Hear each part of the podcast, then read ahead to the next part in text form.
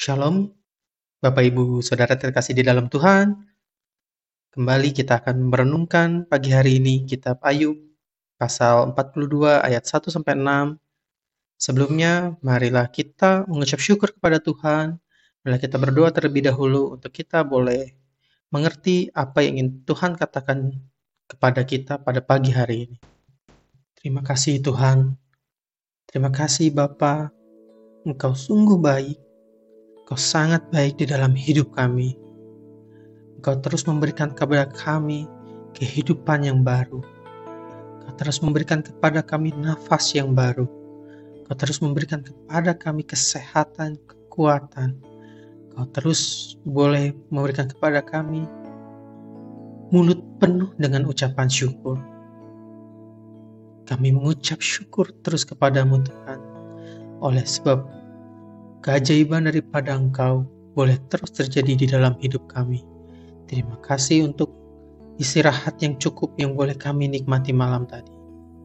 Biar Tuhan ada tenaga yang baru, ada kekuatan yang baru daripada Engkau yang terus Engkau limpahi kepada kami.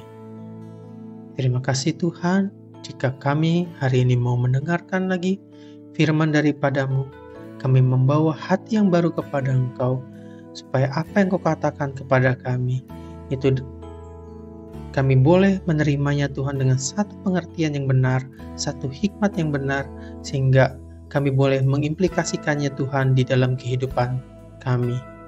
Terima kasih Tuhan, bicaralah kepada kami, biar tolonglah Roh Kudus, agar kami dapat mengerti apa yang Tuhan mau sampaikan pribadi lepas pribadi melalui perenungan hari ini. Kasih Tuhan, hanya di dalammu kami berdoa dan kami mengucap syukur. Haleluya. Amin. Hari ini kita akan kembali merenungkan kitab Ayub pasal ke-42 ayat 1 sampai 6. Karena ayat yang cukup singkat, saya akan bacakan ayat demi ayat dimulai dari ayat 1 sampai kedua. Maka jawab Ayub kepada Tuhan, Aku tahu, tidak ada rencanamu yang gagal, bahwa engkau sanggup melakukan segala sesuatu. Pasal ini dimulai dengan kata jawab Ayub, yang berarti respon Ayub kepada Allah kita dan Allah kita adalah Allah yang hidup. Dia bisa berbicara setiap saat kepada kita kapan pun dia mau dan kita pun bisa meresponnya.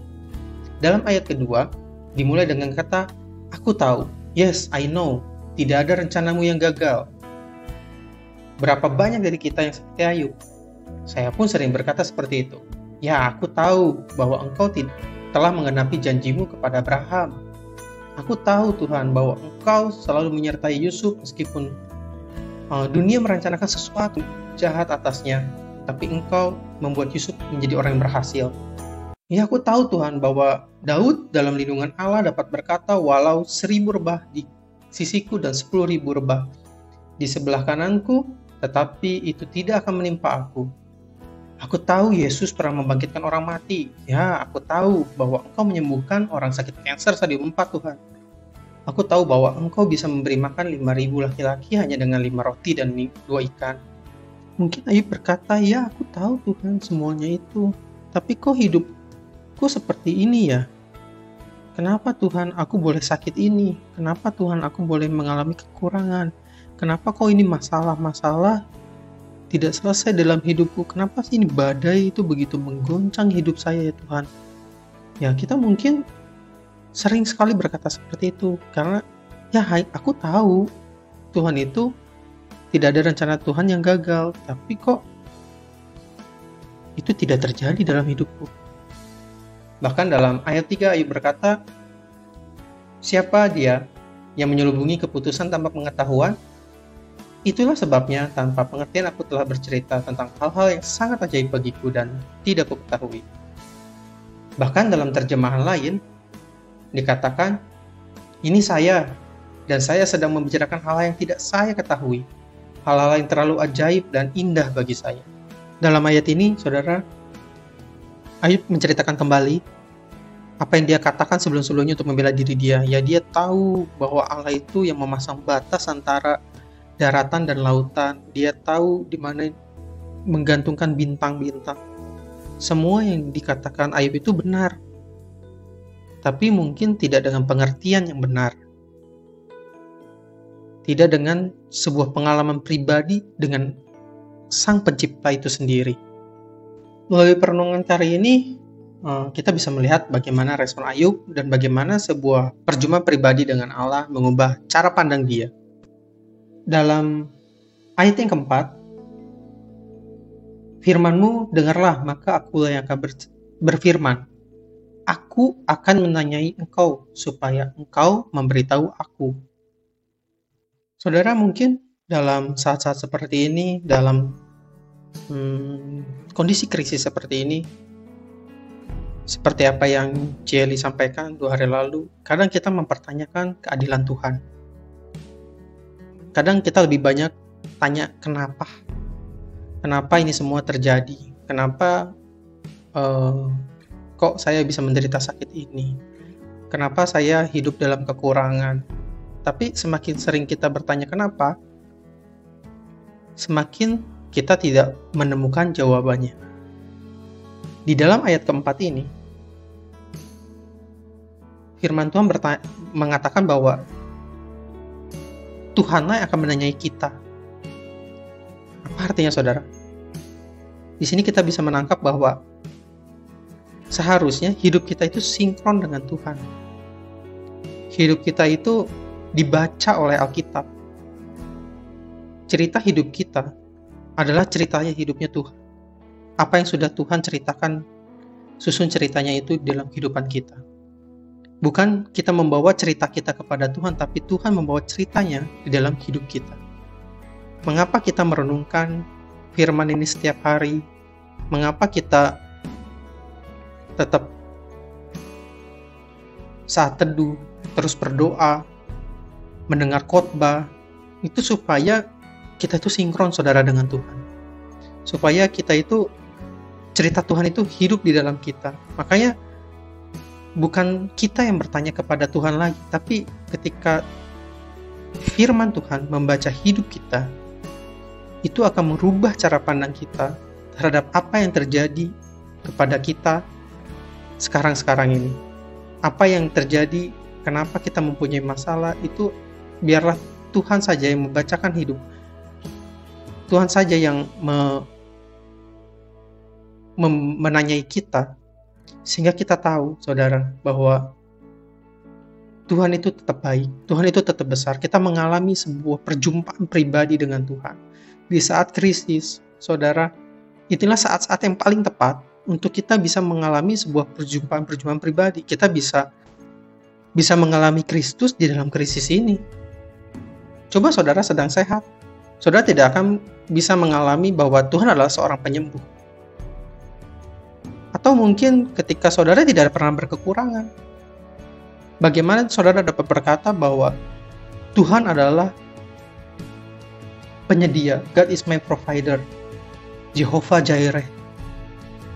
Atau mungkin ketika saudara ya hidupnya damai-damai aja, santai-santai aja, nyaman-nyaman aja. Bagaimana saudara dapat mengatakan bahwa Tuhanlah yang membawa kedamaian, Jehovah Shalom.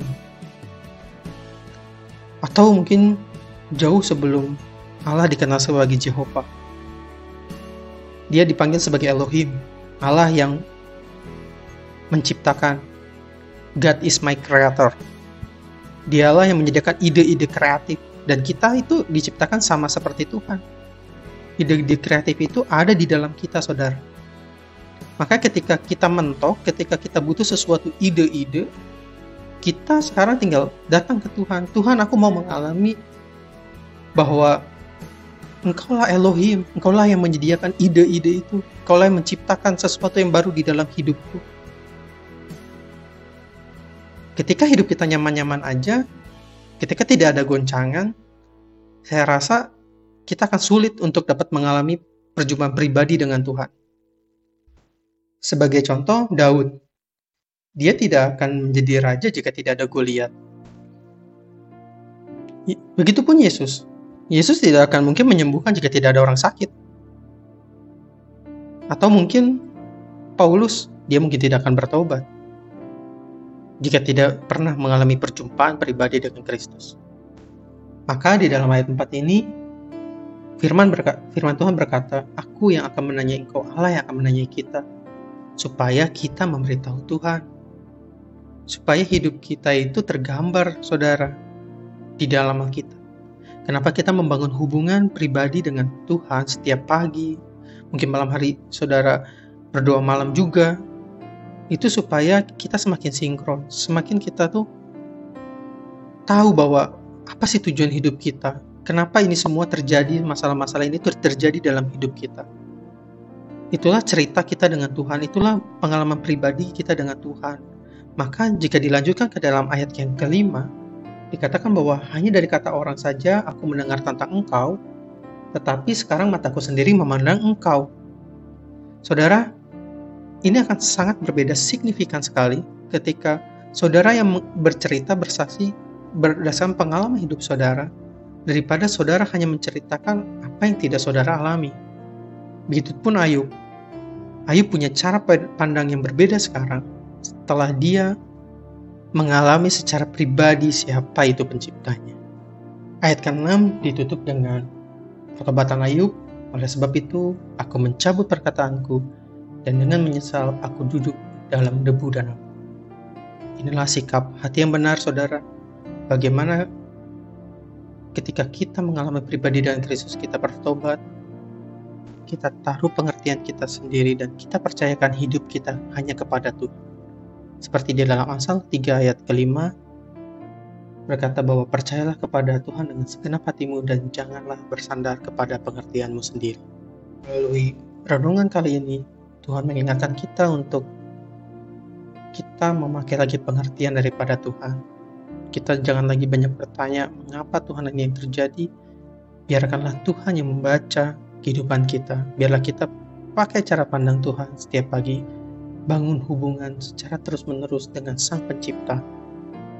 Bangun hubungan terus secara terus-menerus. Kenal pribadi Allah, siapa Allah untuk kita. Setiap kita pasti punya cerita masing-masing.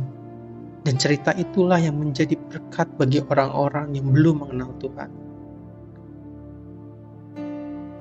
Ingat saudara, kita punya satu amanat agung yang terus kita pegang di dalam Kristus. Jadikanlah semua bangsa muridku dan baptislah mereka di dalam Kristus. Kita harus jadi saksi saudara di, di hari-hari akhir ini biar hidup kita terus menjadi berkat bagi orang-orang sekitar kita melalui setiap pengalaman pribadi yang kita alami dengan Kristus. Dan percayalah jika Ayub bisa berubah cara pandangnya dengan dia membiarkan Tuhan menanyai dia dan dia menjawab. Bagi kita saudara yang telah punya roh kudus, kita sudah punya kuasa yang ada di dalam kita. Gunakanlah otoritas itu saudara. Berdoa untuk berani menghadapi masalah, kemudian lihatlah mukjizat, tanda-tanda kesembuhan dan pemulihan terjadi atas hidup kita. Jangan takut, lihat badai di depan kita. Jangan minta jalan pintas, terobos badai itu dengan keberanian ilahi. Tuhan beserta kita dan berperang untuk kita. Tuhan Yesus memberkati. Sebelum mengakhiri perenungan kali ini, marilah kita tutup, kita materaikan perenungan kali ini di dalam doa. Bapa dalam kerajaan surga, terima kasih karena Engkau telah memberikan satu pengertian yang baru kepada kami. Maafkan Tuhan, kami bertobat, jika kami sering menanyai apa yang terjadi terhadap hidup kami. Kami menyerahkan segala hidup kami kepada Engkau. Kami percayakan segala hidup kami kepada Engkau. Kami percaya kami ada di tangan yang tepat.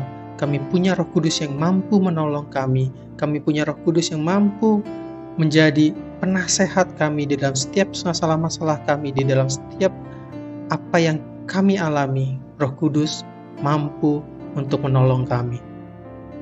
Terima kasih Tuhan, kami serahkan hari ini. Jangan lepaskan kami daripada tanganmu ya Tuhan, terus tuntun kami di dalam jalan-jalanmu dan biarkan kami Tuhan melalui kuat kuasa roh kudus mampu menjadi saksi atas Engkau terhadap orang-orang di sekeliling kami. Biarlah melalui hidup kami mereka semakin dapat melihat bahwa ada Kristus di dalam hidup kami, ada Allah yang hidup. Mereka semakin penasaran Tuhan untuk mereka bisa mengenal Engkau, bisa menerima Engkau sebagai Tuhan dan Allah kami, Allah mereka. Terima kasih Tuhan, hanya di dalam namamu kami serahkan segala kehidupan kami. Haleluya. Amin. Tuhan Yesus memberkati. Terima kasih saudara.